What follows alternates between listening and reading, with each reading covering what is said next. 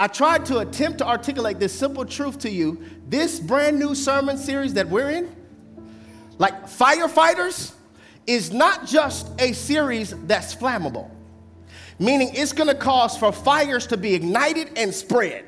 It's gonna spread from the pulpit to chairs, from the pulpit through retina display, retina displays.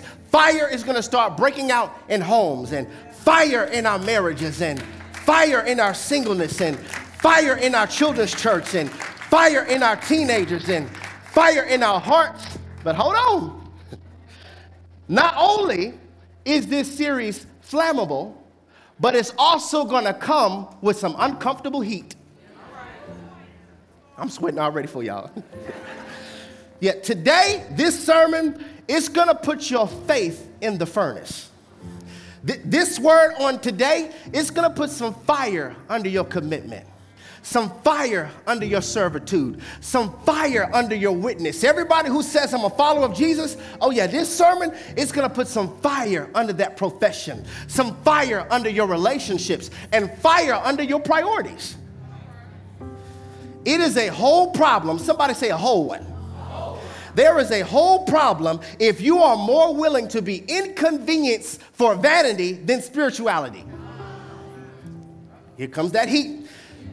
It is a whole problem if you are more willing to be inconvenienced for your flesh appeasement than for your spiritual development. Okay, so what you're gonna do is this you are more willing to be inconvenienced and have your feet hurt because you are standing in some four inch heels in the cold in this long line waiting to get in the club you are more willing to be inconvenienced and have your bunions hurting than you are to inconvenience your sleep so you can get up and pray? So that you can seek God's face? Okay, so you are more willing to be inconvenienced, sir, and finish your show. You just have to figure out what's gonna happen to Canaan, don't you? You just have to figure out what's gonna happen with ghosts. I'm calling somebody show out. You just have to figure out what's gonna happen. So you are more willing to be inconvenienced to be tired at work then you are to move some chairs. Then you are to help in the parking lot. Oh, your edges. Then you are to serve in ministry. It's, it's a fire under your priorities because a lot of us have some priority contradictions. Meaning, I want to be blessed. Bless me, Lord. But I don't want to obey. Let's put some fire under that. Let's put some fire under that. You're saying, okay, my whole phase is over. And I want to find me, I'm sorry, my generation requires real. Men think like this. Let me say a biblical definition. My whore phase is over. And I want to find me a godly woman now. I want to find me a virtuous woman, but you're still currently sexing Jezebel. Let's add some fire to that. And ladies, don't amen too hard because you're praying and asking God to send you a godly man, and here he comes, but you're like, ew, Jesus, he's five six. I don't want to look like Yao Ming standing next to him in our wedding pictures. And I bet the Holy Spirit is like, so you rather a six-five fool, you rather a six-five pawn in the hands of the enemy than somebody who will love you like Christ loves the church? Let's add some fire to that. Told you it comes with heat today. Let, us add some fire to that. For you to say, you know what? I love Jesus, but I don't do people. I don't do people though. Okay. You do understand that the DNA of the Christian is to love people. I did a whole series about it called Love Is. Love people. So watch this. We love people out of our relationship with Jesus, not from our mood.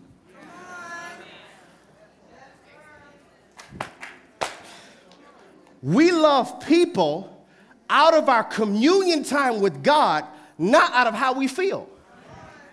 Well, Pastor, I ain't there yet. I like him, I don't love him. You're not called to like. Let me put my foot on the gas a little more. There's a difference between like and love. When you like a flower, you will pick it. When you love it, you will water it. Let's add some fire to that.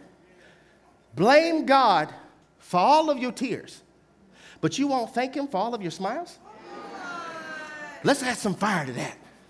Ooh, this one gonna come for somebody's life. Your social media page is private, but your physical body is public. Let's add some fire. I told, let me fan for you. let me fan for you. I told you, it comes with some uncomfortable heat. Somebody say fire. This is what I was trying to get us to understand in our Voices series, specifically part 12 of Voices. I tried to get us to understand proximity determines temperature. Remember that? The reason that Venus is so hot is because it's so close to the sun. And we know that Pluto is no longer considered a planet, but the reason that Pluto is so frigid is because it's so far from the sun. You cannot be on fire with the things of God if your proximity to the sun is distant. S O N. Therefore, watch this your spiritual temperature will always be revealed in your physical temperament. Say it one more time. Your spiritual temperature, meaning how on fire you are for God. Your spiritual temperature will always be revealed in your physical temperament. It just takes for the right person to cut you off. For your child to hit the back of your foot in the grocery store as they're pushing the basket. Y'all laughing, but you know I'm telling the truth. It just takes the right situation to reveal your spiritual temperature. I want to help somebody. Let me help somebody get some confirmation, okay? Before God ever takes you to another height, before God ever takes you from level to level, before He ever takes you from depth to depth, when God is about to elevate your life, He allows elevated heat.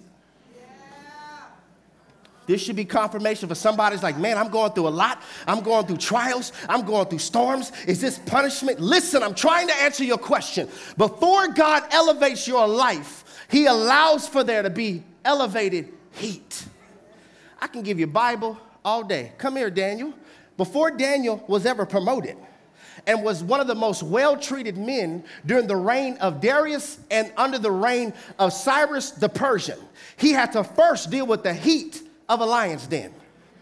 Because when God wants to elevate your life, He first allows for there to be elevated heat because your spiritual temperature will always reveal your temperament. Give you more Bible. Before the Apostle Peter ever became known as the first apostle to have 3,000 plus people come to Christ due to his preaching of the gospel and baptizing over 3,000 people, he had to deal with the heat of being accused.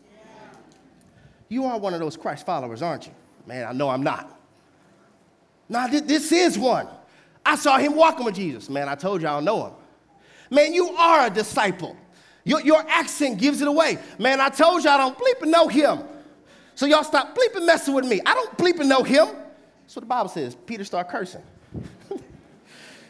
he didn't know that was going to be his temperament until some heat exposed his spiritual temperature.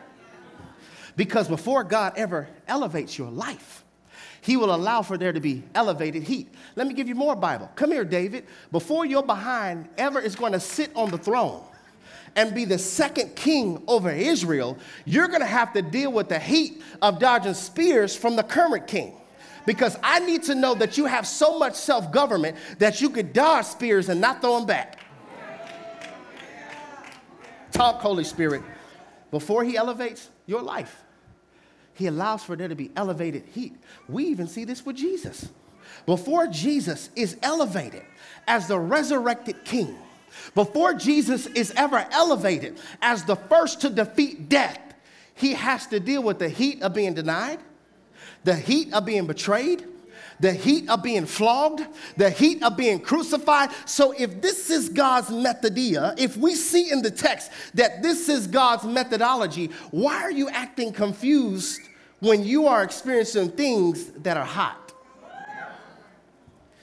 My findings, what I've discovered, especially in Western Hemisphere Christianity because this isn't necessarily a global issue, but it is an American church issue. We lack the fire of God in our services.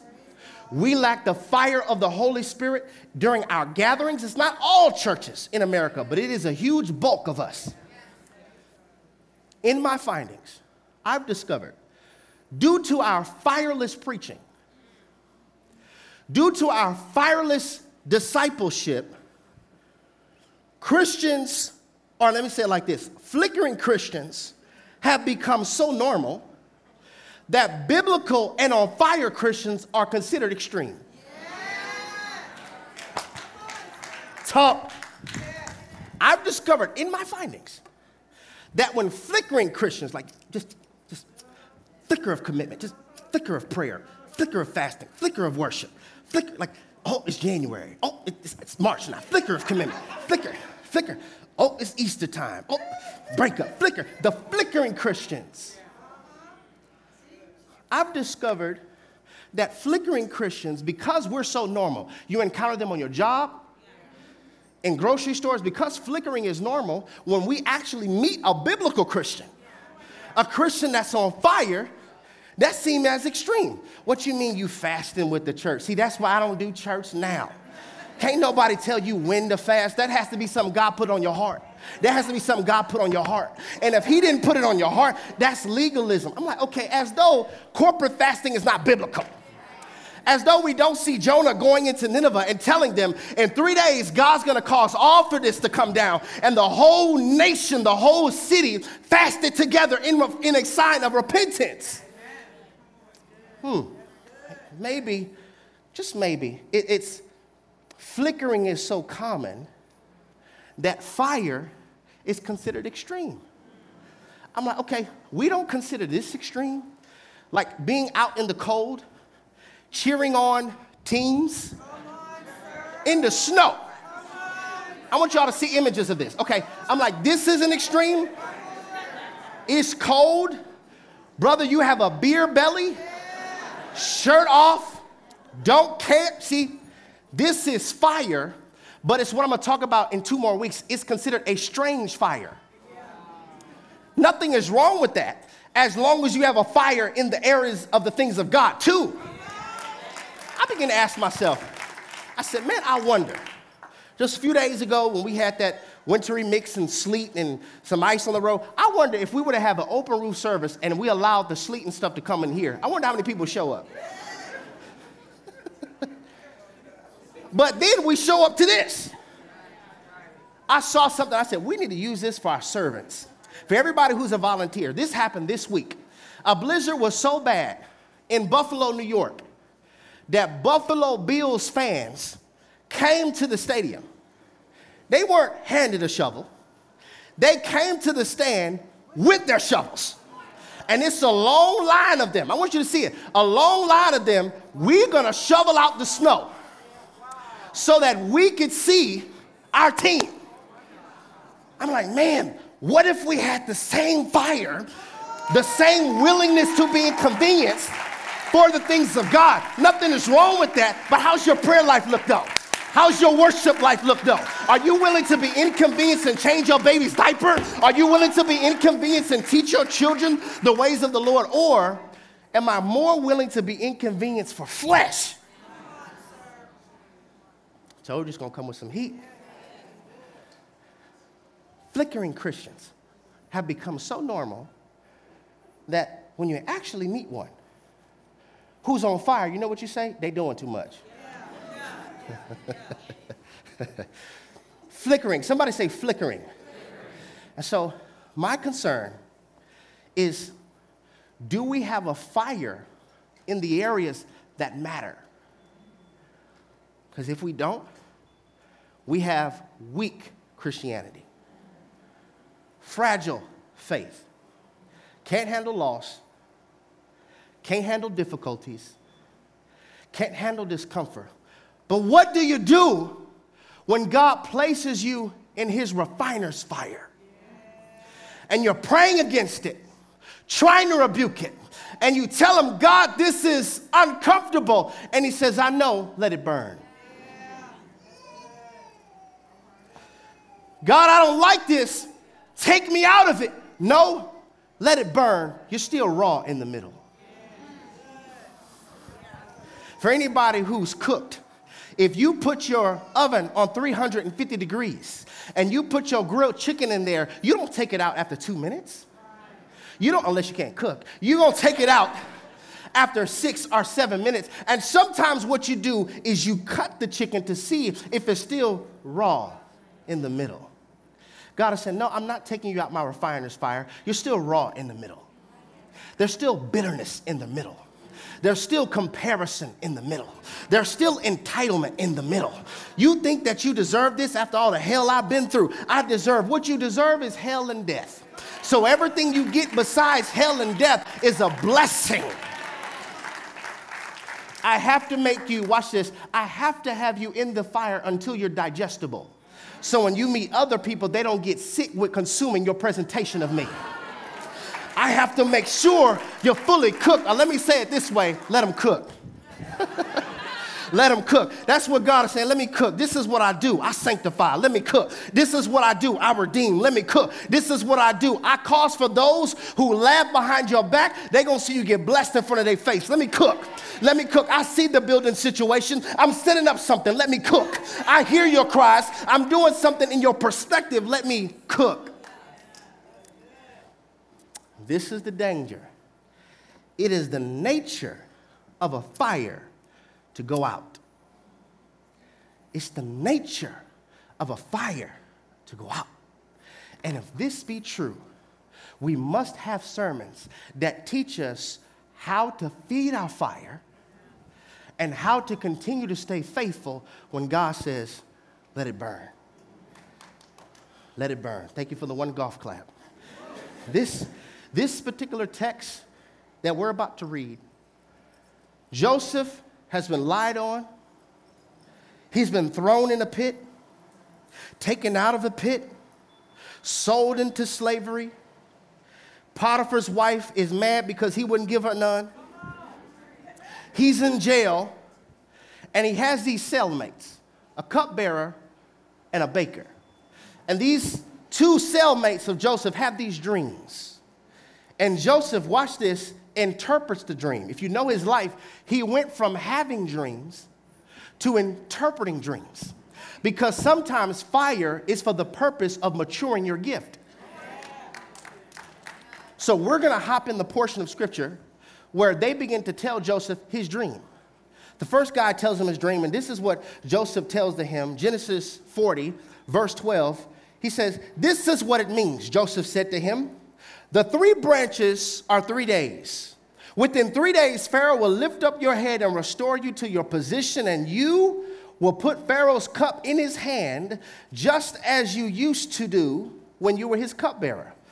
Watch this, y'all. I hear Joseph's heart on this. But when all goes well with you, remember me and show me kindness. Mention me to Pharaoh and get me out of this prison. I was forcibly carried off from the land of the Hebrews, and even here I have done nothing to deserve to be put in a dungeon. I hear it. I hear it. I saw something different this week. I hear this isn't fair. I hear I serve God. I'm faithful to God. See, culture will tell you you might as well sleep with Potiphar's wife. I might as well have. That's culture. You might as well do it. If I'm gonna be in jail, I should have hit. I should have did it. That's culture, but it's not kingdom. Verse 16 When the chief baker saw that Joseph had given a favorable interpretation, he said to Joseph, I too had a dream. On my head, there were three baskets of bread. In the top basket were all kinds of baked goods for Pharaoh, but the birds were eating them out of the basket on my head. This is what it means, Joseph said. Three baskets are three days. And within three days, Pharaoh will lift off your head and impale your body on a pole, and the birds will eat away your flesh. Now, the third day was Pharaoh's birthday, and he gave a feast for all his officials. He lifted up the head of his chief cupbearer and the chief baker in the presence of his officials. He restored the chief cupbearer to his position so that he once again put a cup into Pharaoh's hand, but he impaled the chief baker just as Joseph had said to them in his interpretation. Y'all, this right here tripped me out. Verse 23 the chief cupbearer, however, did not remember Joseph. He forgot him. How? How, Sway? How? How do you have a dream 72 hours ago? Somebody, I'm just thinking about me. If somebody interprets my dream and then 72 hours later it happens, I'm not gonna forget you. I'm gonna be like, oh man, he was right. Yo, there was this dude in prison. Yo, pull him up. That's gonna be me. How do you forget? Unless it was a divine experience where God needed to let it burn. How do you know that? Because I kept on reading.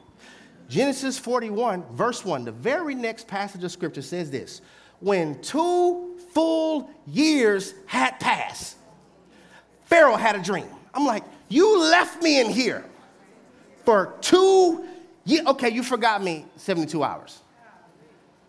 But you forgot me 52 weeks times. Like, you forgot me for two years, but God got involved. Two years later, he let Joseph sit with it. He let it burn. Burn. This is what my concern is, y'all. We don't know how to stay with God when He lets it burn. We don't know how to not go back to weed when God lets it burn. We don't know how to continue on in prayer when God lets it burn.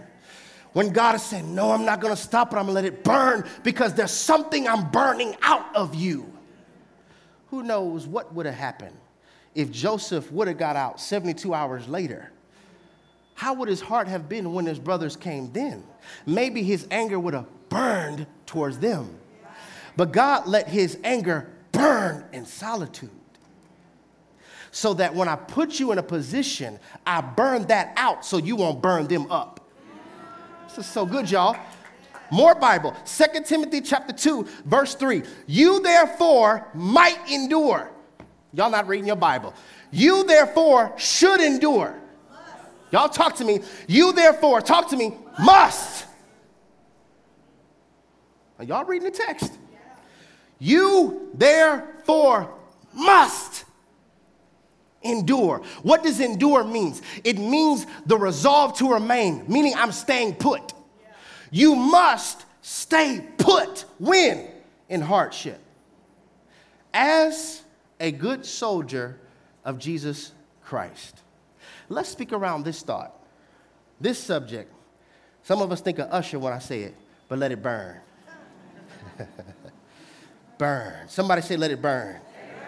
See, if people wouldn't take stuff out of context and go viral, I would tell somebody, look at somebody, go, ooh, ooh, ooh, ooh, ooh. But I ain't gonna do that. I ain't gonna do that, because I know how people are. What do you do when God says, no, I'm gonna make sure they don't mention you? I'm gonna make sure you don't get approved. I'm gonna make sure you don't win. I'm gonna make sure that dream you have, you're not gonna get it right now. You know what I'm gonna do? Let it burn. Your flesh, I'm gonna let it burn. Your desires, I'm gonna let it burn. I need to burn it up to such a degree where your surrender is high and your complaining is low. Allow me to do something in your heart. Can I get us to say this confession? Everybody watching online, I want us to put this in the room in all caps. Can I get us all to say this? Father, Father give, me the faith, me the faith and the courage, and the courage to trust you, to trust you even, when it burns. When it burns. We want that fire. Want that fire. One more time. Father, Father give, me the faith, me the faith and the courage, to trust you even when it burns. Now tap your chest. We want that fire. One more time. We want that fire. I don't want just a flicker. We want that fire. I want that fire. I want that fire. I want that fire in my service. I want that fire in my home. I want that fire in my preaching. I want that fire in my heart. I want that fire in my commitment. I want that fire. I don't want to spark anymore. We want that fire. To treat this, I must use fire.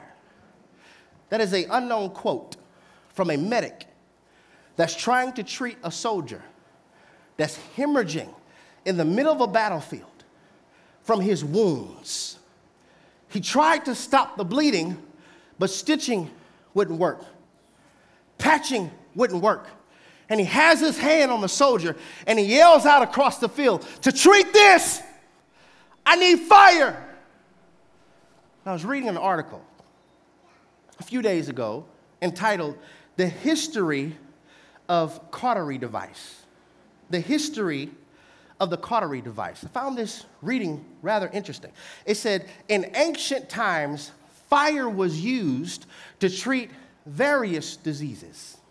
Studies even report that this, this, this surgical cautery implementation worked different due to different cultures and ancient times. What they would do is they would put something hot they will put a tool in something hot or stick it in fire and then apply it to the person who is wounded.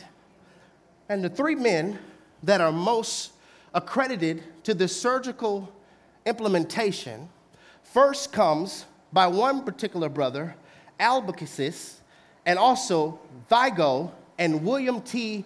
Bovie. These are actual people. Don't you love when your pastor studies? These are true individuals who are accredited for being the ones who implemented surgical cauterization. So, what does cautery mean?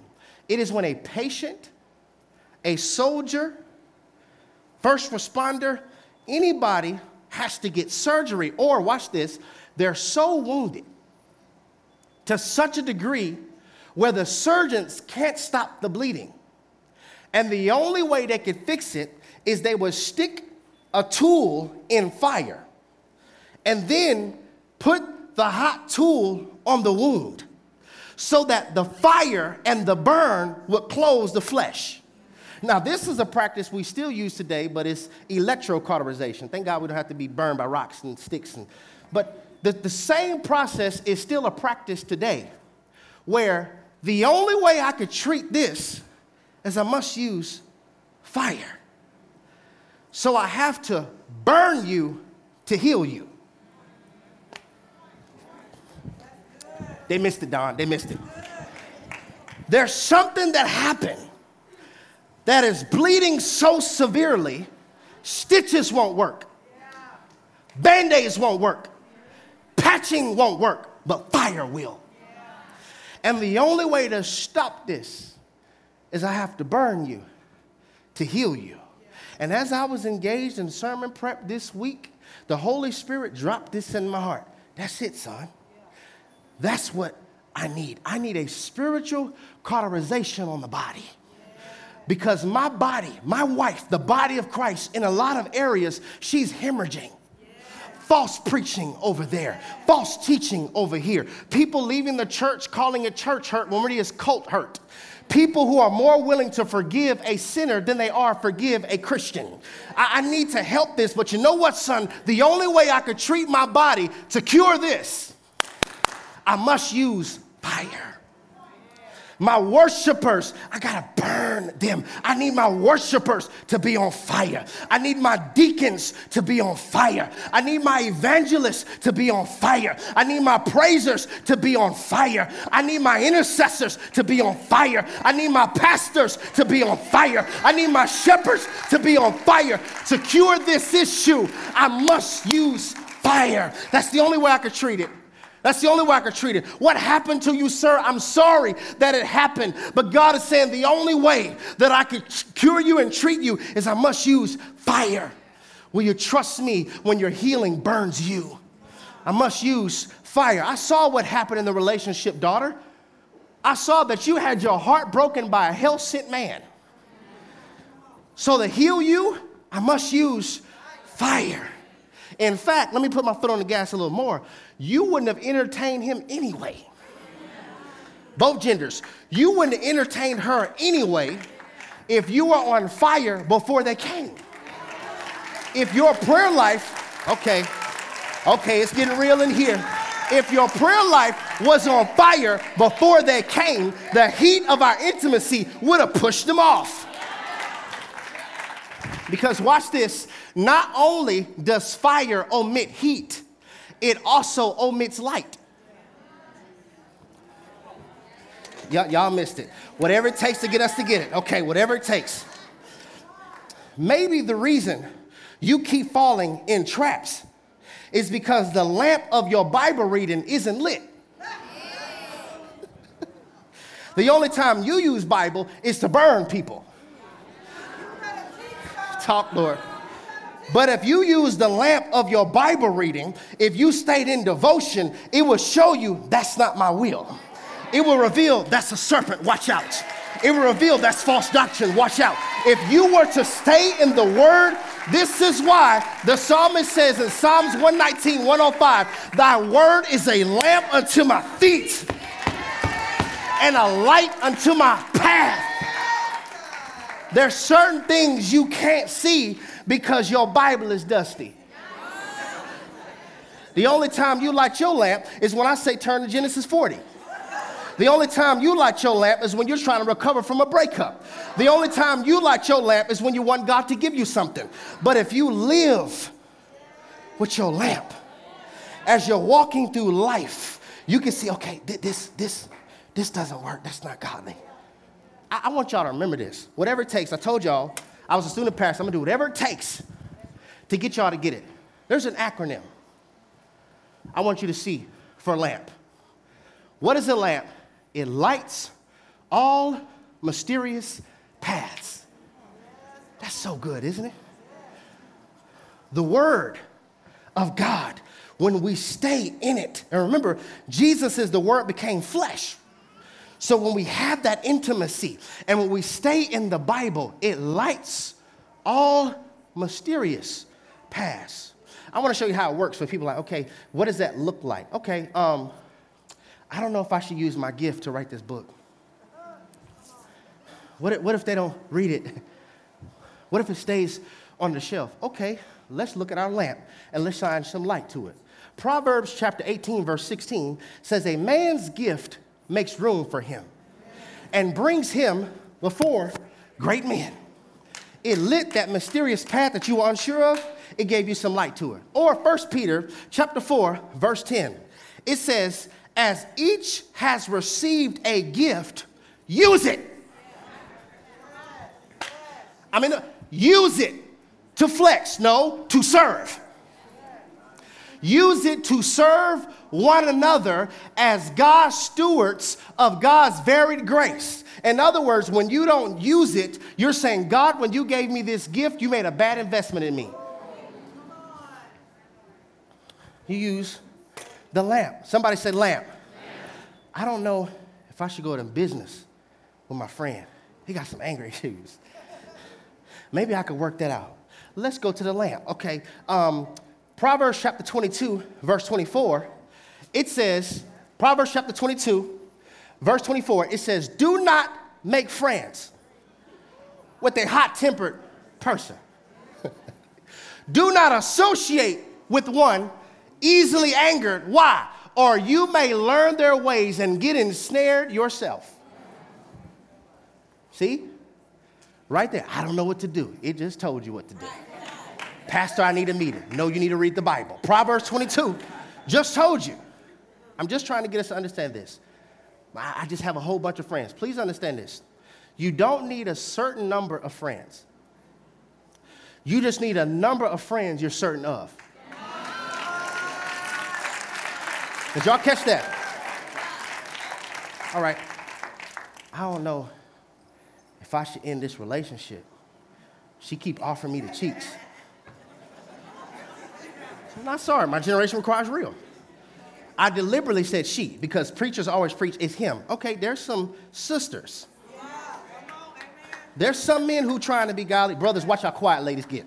There's some men who are striving to be godly. But she keeps offering it up. This happened to me. before I was with my wife. I'm trying to be godly. She wasn't. But it was something, brothers, be careful if you're married, but it was something hot about being wanted like that. Thank you. Thank you. Thank you. Every man wants to be desired. Okay? Should I end the relationship? She keep offering me the cheeks and I'm trying to be godly. Let's get to the lamp on it. Okay?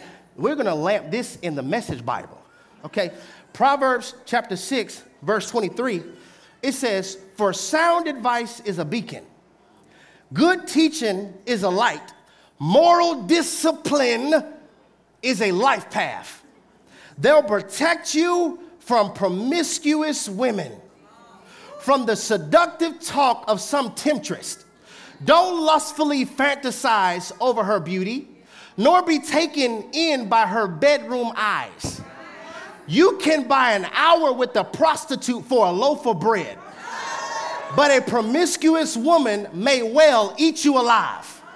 Can you build a fire in your lap and not burn your pants? Can you walk barefoot on hot coals and not get blisters? It's the Bible. it gave light to that mysterious path. To treat this, I must use fire. This is why I can't wait till next Sunday when we speak around this thought, secondhand smoke because a lot of our faith is being suffocated by our friends. See, you constantly keep bringing the smoke. God said, I want you to bring the fire. Maybe it's your circle. Hear me, please hear me. When a heart is not lit on fire, and when our spirit doesn't burn for the things of God, we will put people in the wrong room in our heart. So you can't identify these four categories. You can't identify kingdom friends from distractions, from assignments, from bait. Because when your heart is not on fire and your spirit is not on fire, you will place wrong people in the wrong rooms of your heart. So you're like, man, you know what? This, this is my kingdom friend. This is my kingdom friend. If you are on fire, no, that's, that's not a kingdom friend. You put them in the wrong category. What that is, is a distraction. Put it in the right category, place it right. That's a distraction. Well, how do I know it's a distraction? Because ever since they arrived, your focus has departed. Your, your focus is now in a haze. Hear me, it's gonna be hard for you to take destiny paths when distractions are giving you directions. Because when your heart is not on fire, I will not be able to place people in the right rooms in my heart. You're like, okay, well, you know, th- this one, this one, I'm gonna label this yeah, th- this is a distraction. No, that's not a distraction. That's an assignment. You put that in the wrong room. So let's put this right. Put the assignment in the right category. I'm trying to show you, show you how to stop getting hurt. That's an assignment. You build with assignments. When assignment comes in your life, you're not looking to build a bond. You're looking where to place bricks. We're trying to build something. That's it. All this is is an assignment. They have come in my life and they are assigned to help me finish something. And assignments are seasonal because once it's complete, it's over. Let me come for your edges a little more. You don't vent to assignments. You don't share confidential information to assignments. Oh, Lord. You don't sleep with assignments. That's how assignments become your assassin. It's not. That's not a distraction, it's an, an assignment. And many people, since you don't know your assignment, you keep on confusing assignment with alignment. because they're in my life, this must be God's will. No, it's just an assignment. All right, well, I, I got this one, Pastor. I got this one. This one right here, this, this my kingdom friend. Ain't no my kingdom friend. I, I think we're called to get married. Okay, no, this isn't a kingdom friend. This is bait. this is bait. This is a lure of the enemy to get you further and further away from your fire. Want to get you. See, God summons kingdom friends. The hell sets up bait. That's not bait, it's bait. It's designed to get you hooked on something. This is so good, y'all. If I can get you to identify bait from distractions, from assignments, from kingdom friends, then you will be able to make sure that you can identify with ease firefighters. Maybe everybody isn't a firefighter. It's that you keep putting everybody in the wrong category. You see? Because we always want to say they were the devil, the devil used them, or there was not relational intelligence enough to identify where to properly place people. It's easier to love people when you know their category. Is this making sense? Put my foot on the gas a little more. Romance intoxicates discernment.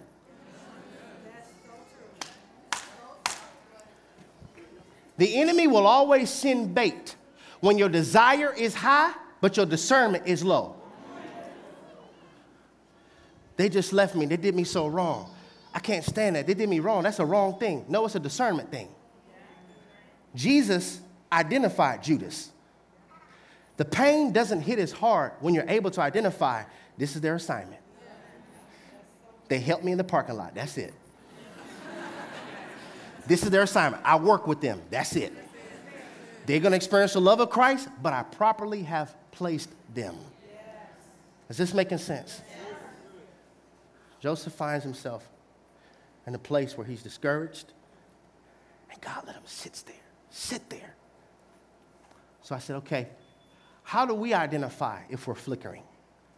Because everybody always wants to claim fire, but I want to help us identify flicker okay? So these are signs of flickering. Number one, you spend little, if any, time reading God's word or prayer.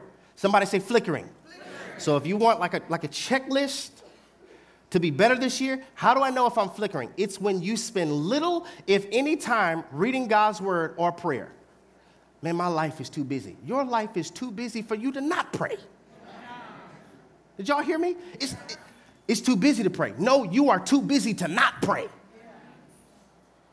Flickering. I think the dangerous thing is you could build a Christian empire without God. People do it all the time. You could build a whole ministry and not have intimacy with God. Because the water could flow, but you and God are not on good terms. Number two, church and community is optional. If I feel like it. Depending on how late I get off. Depending on, it's optional. Hear me. If you don't like church people, why do you want to go to heaven?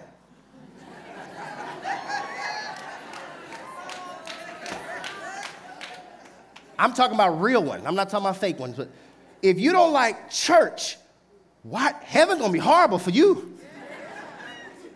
When you hear nonstop, holy, holy, holy is the Lord Almighty, holy, holy, what you gonna do?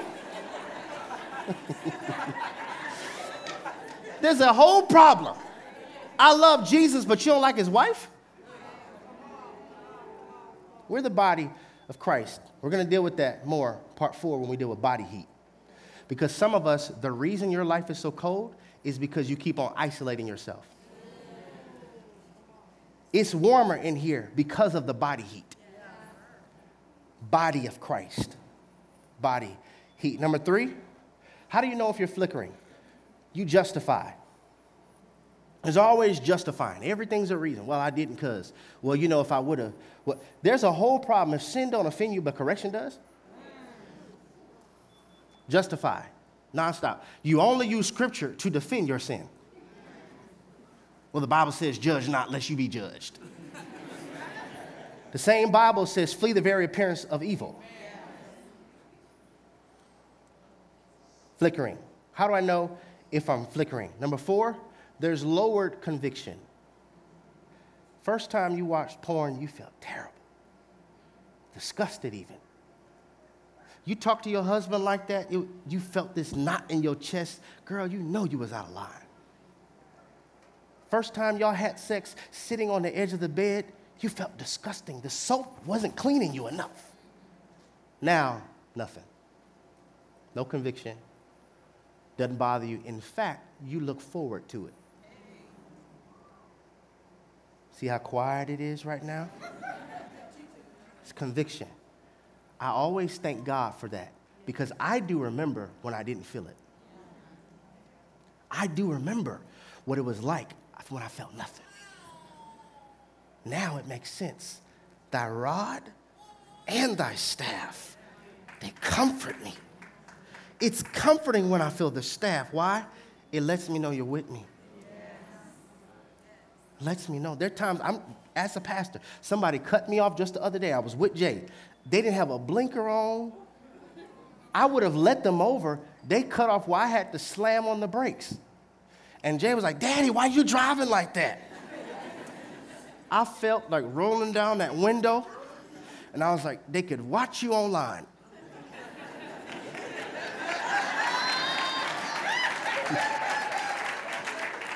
Have a blessed day. Quick, I felt it. Couldn't say that would have happened in 2017, but I, I felt the conviction, lowered conviction. It's a sign that you're flickering. Number five, you lack joy. You lack joy. Sometimes you have to find the joy, and other times you just don't have it. Like you can't even find it. Find the joy. You have oxygen, find it find the joy. Number six, you sample versus eat. This could happen for people who serve, greeters, leaders. It's easy for you to confuse sampling scripture with eating it, allowing the Bible to be your living bread. So, as I was asking myself, why did God let Joseph sit there for two years. I show you what I do before I elevate my children. I let it burn. You keep reading, he's the second most powerful man in Egypt later. But before that, he let it burn. I wonder who is missing out on their blessing because you keep on leaving before the benediction of the fire. Done with Jesus, done with church. You keep quitting before the promotion. And I'm trying to let you know, as a brother, as a servant, it's so hot because you're so close. It's so hot because of what he has to get out. Let it burn. Let it burn, be faithful. Let it burn, endure hardness as a good soldier. Let it burn. Let them talk about you. Let it burn. Let them say you're a Jesus freak. Let it burn. Let them call you outside your name. Let it burn. Let your family misunderstand you. Let it burn. When I get done, when I get done with what I'm about to do in your life, everybody will be able to say, that must have been God. I want to show my glory through you. But don't leave me when it gets hot. In America, we can't handle heat. I don't feel sorry for saying this. People come here as crowded and leave. Leave. Nothing I could do about it. I, I want a larger building, but leave. And I was like, man, I hope they left like that when they went to the club and it was a long line. I really do. I hope they left like that on Black Friday when it was a long line. I hope they have the same frustration for the things of God. I really do. I really do. Because in America, we can't handle discomfort. We will walk away from Jesus not a bad church, but will walk away from Jesus himself because of a misrepresentation of church. Like I told us before, I've never met nobody who met a crooked car salesman and said, I'm only walking from now on. You go to another dealership.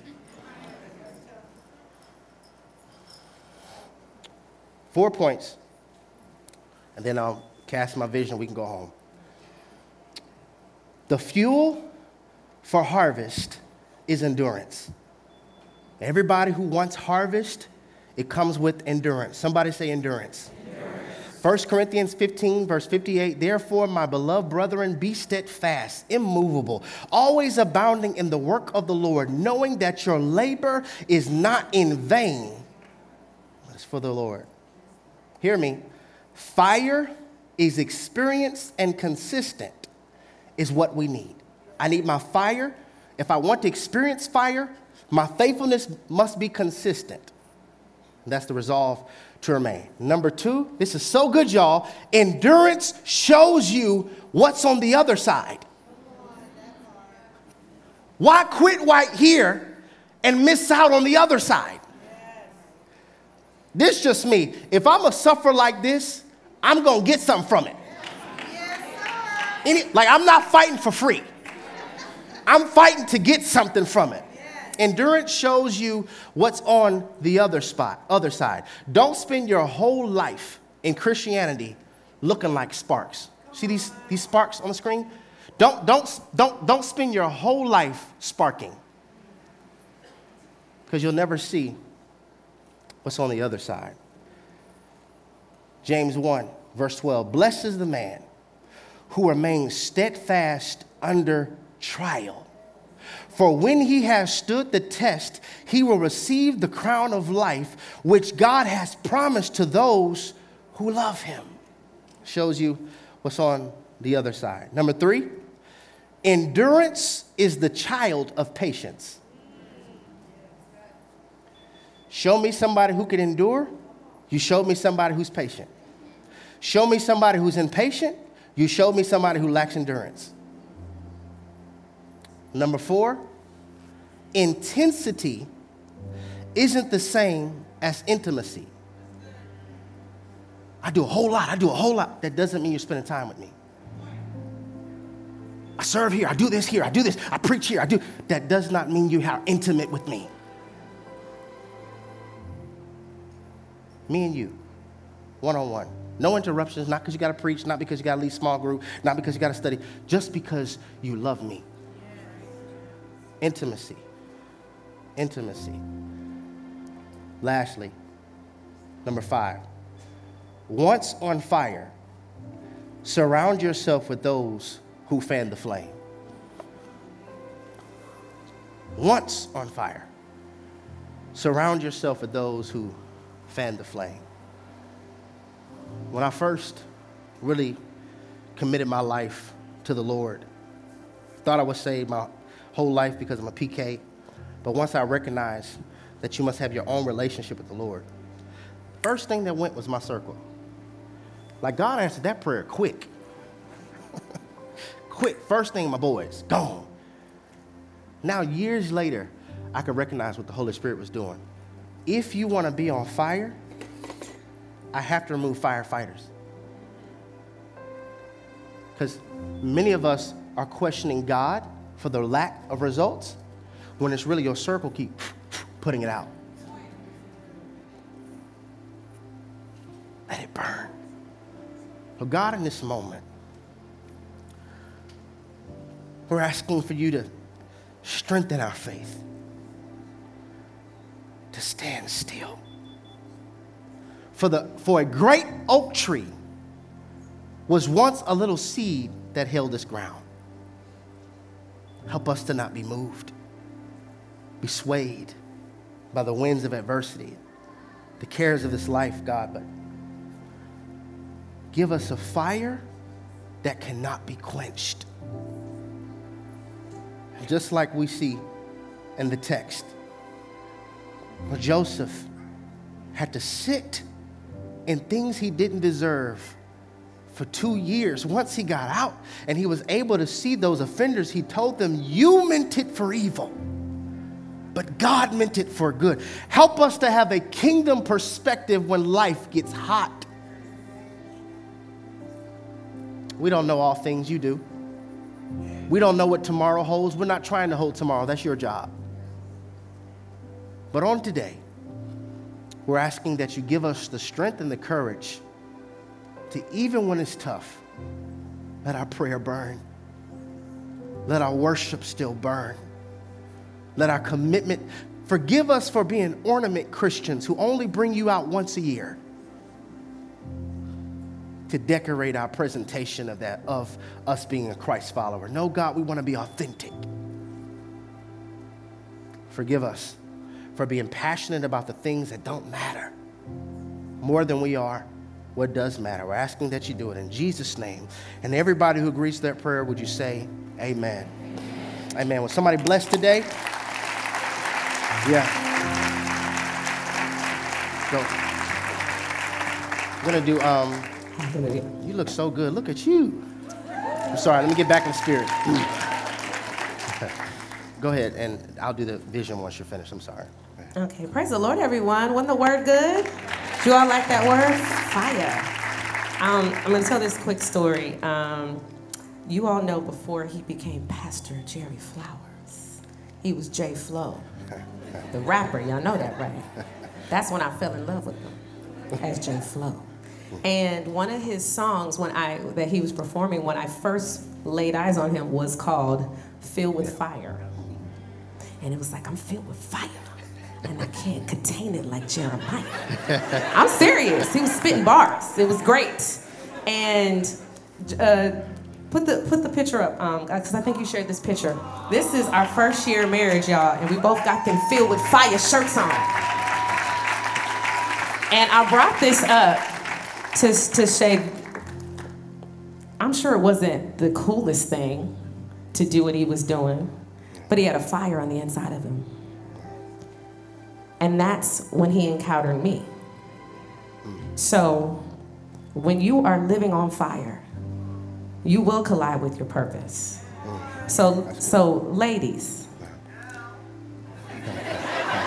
okay, ladies, you want a man that's on fire. You don't want a flicker. You don't want a flicker. Brothers, you want a sister that's on fire. Gotta be wearing this t-shirt, y'all. But after almost 12 years, we celebrate 12 years this year. We are still on fire. And you can build something when you're on fire. And you can go through trials and you can go through tribulations and you can go through hard times because we've been through our fair share. And we'll continue to do so. But when you build your life on the Word of God, and you have a fire in your belly, in your heart, in your soul to do what God has called you to do, nothing Nothing can stop you. Yeah. And you will always be in purpose. No matter what comes your way. Yeah. So I, I encourage you all. Don't don't be satisfied with the flicker. Yeah. yeah. Don't be content with that. A lot of people live their whole lives flickering. They live their whole lives just yeah. little embers hmm. not completely. I want to be an inferno. That's good. I want to be an inferno, burning for what God wants me to do. Yeah. And that's who that's who he's looking for. Yeah. He is seeking. He's seeking those people that are on fire for him. Because the harvest is plentiful, but the laborers are few. Yes. And he needs he needs people, a people that's gonna be on fire. Yes. Not just flickering. So if you're in this room and you're saying, you know what, I, I've definitely had a flicker. Mm. I've been I've been living my life flickering. And I don't want to do it no more. This is your opportunity to say, God, I need you to come in and take over.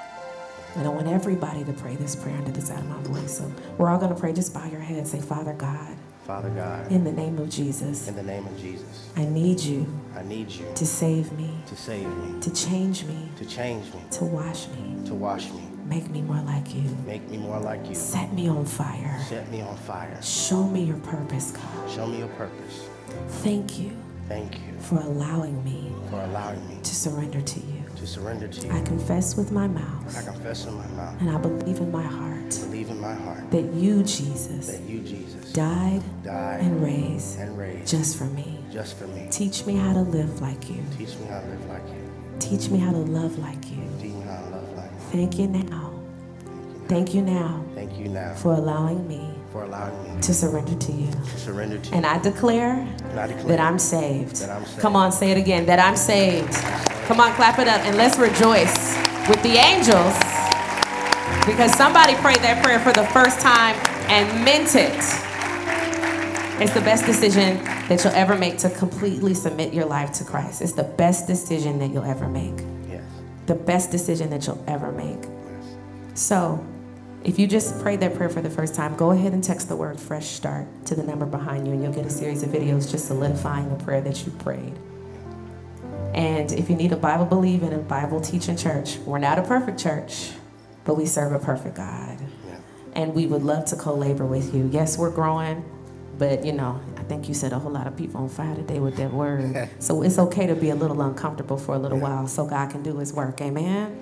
So if you need a Bible believing, Bible teaching church, we'd love to have you here. Go ahead and text the word membership to the same number behind us Yeah. and start coming to Bible study.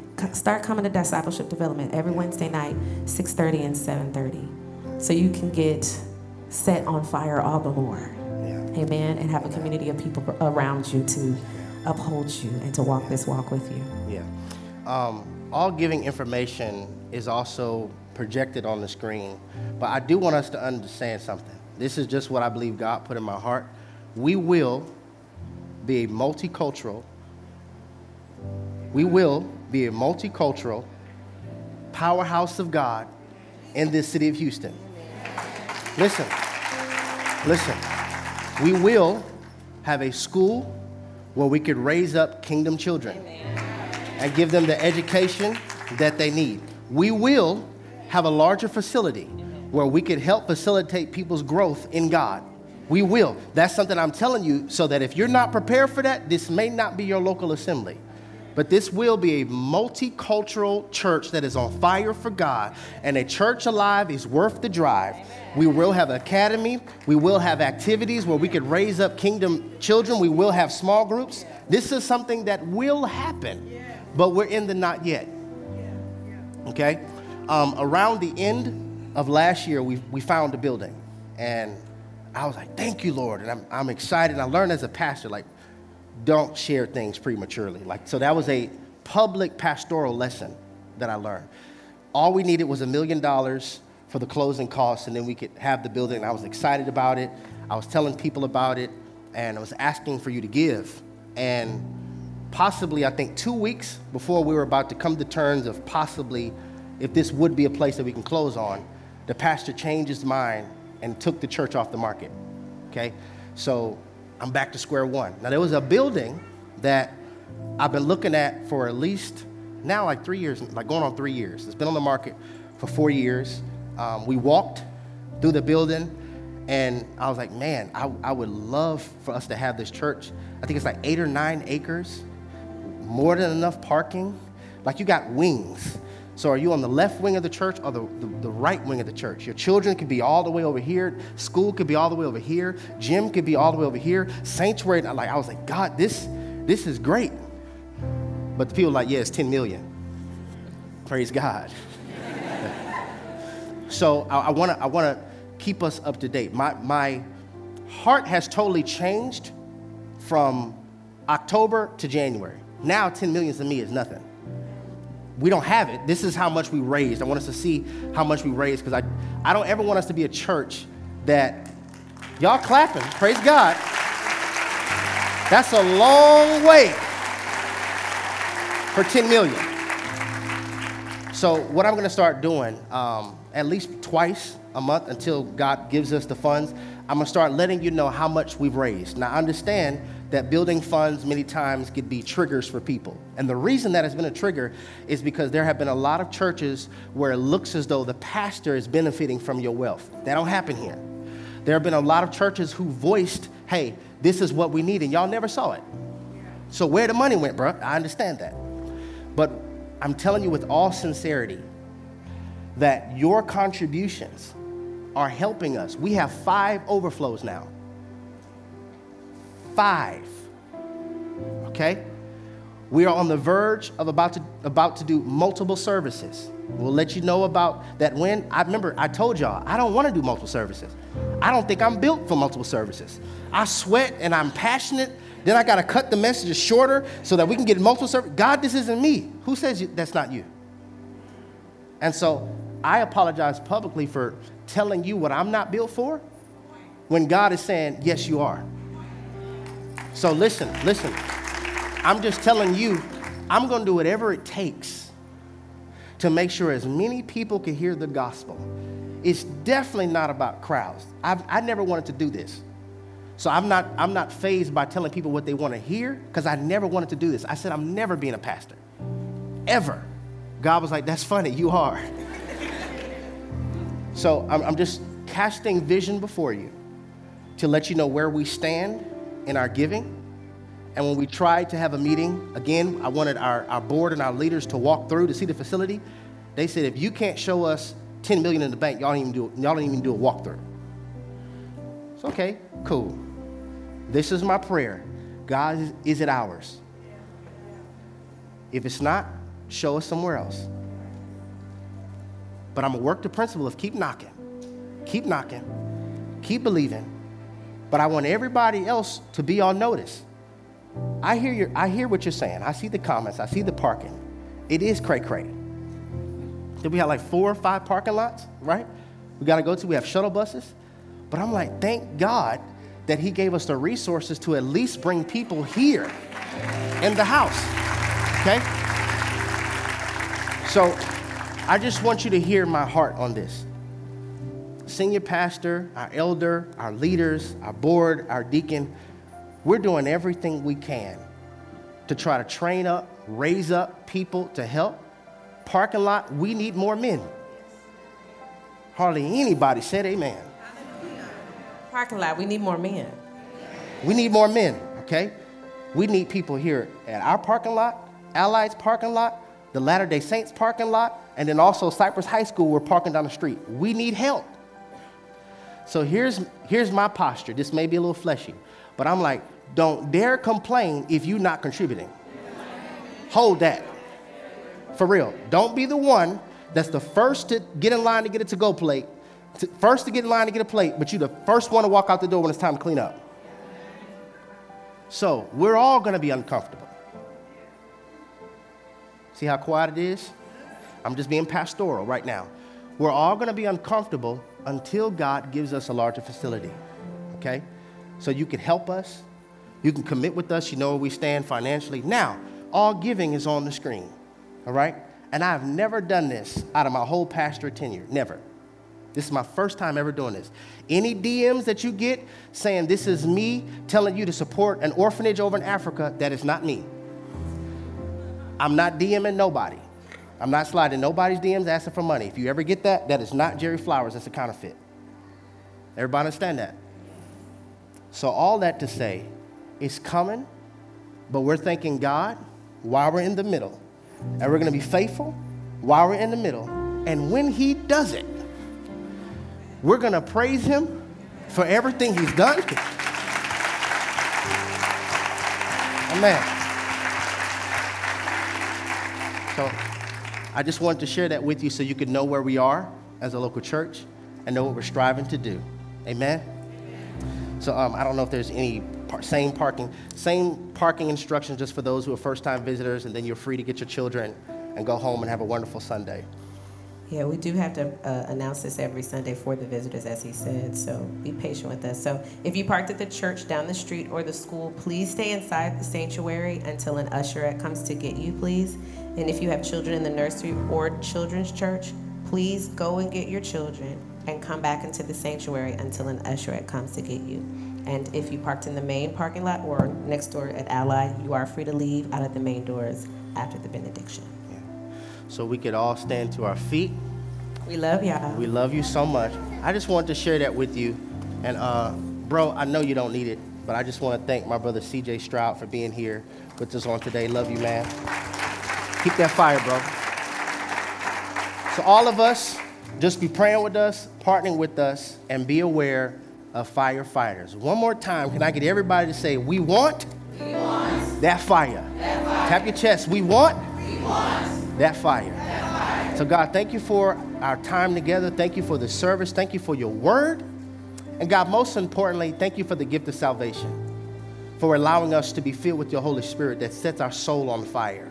Give us the spiritual discernment to identify any and every distraction, every assignment, every bait, and also, God, help us to be healed enough where we can identify kingdom friends.